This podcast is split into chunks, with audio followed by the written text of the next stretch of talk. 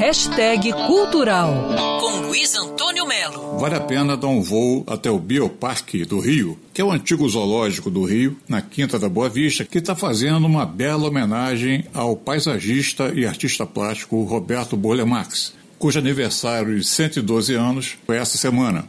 A mostra Roberto Bolha Marx ocupa o Boulevard histórico do antigo zoológico uma exposição inédita de fotografias de expedições, material jornalístico da época, pinturas e croquis. São mais de 20 peças do acervo familiar do paisagista que nunca foram mostradas ao público. Bom lembrar que há poucos dias o sítio Burle Marx em Barra de Guaratiba recebeu o título de Patrimônio da Humanidade pelo Unesco. Num passado recente, Burle Marx será lembrado sempre como paisagista, mas a importância de seu trabalho como artista plástico foi conquistando muitos horizontes e hoje Burle Marx é visto como paisagista e artista plástico e até como artista plástico e paisagista. Ele dizia que arte e paisagismo se completam. Na minha vida foi importante eu ter tido coragem de me expressar, seja no campo da, da, da arquitetura paisagista e como também no campo da, da, pintura ou na tapeçaria ou na litografia. O importante é a gente compreender os meios que temos à nossa disposição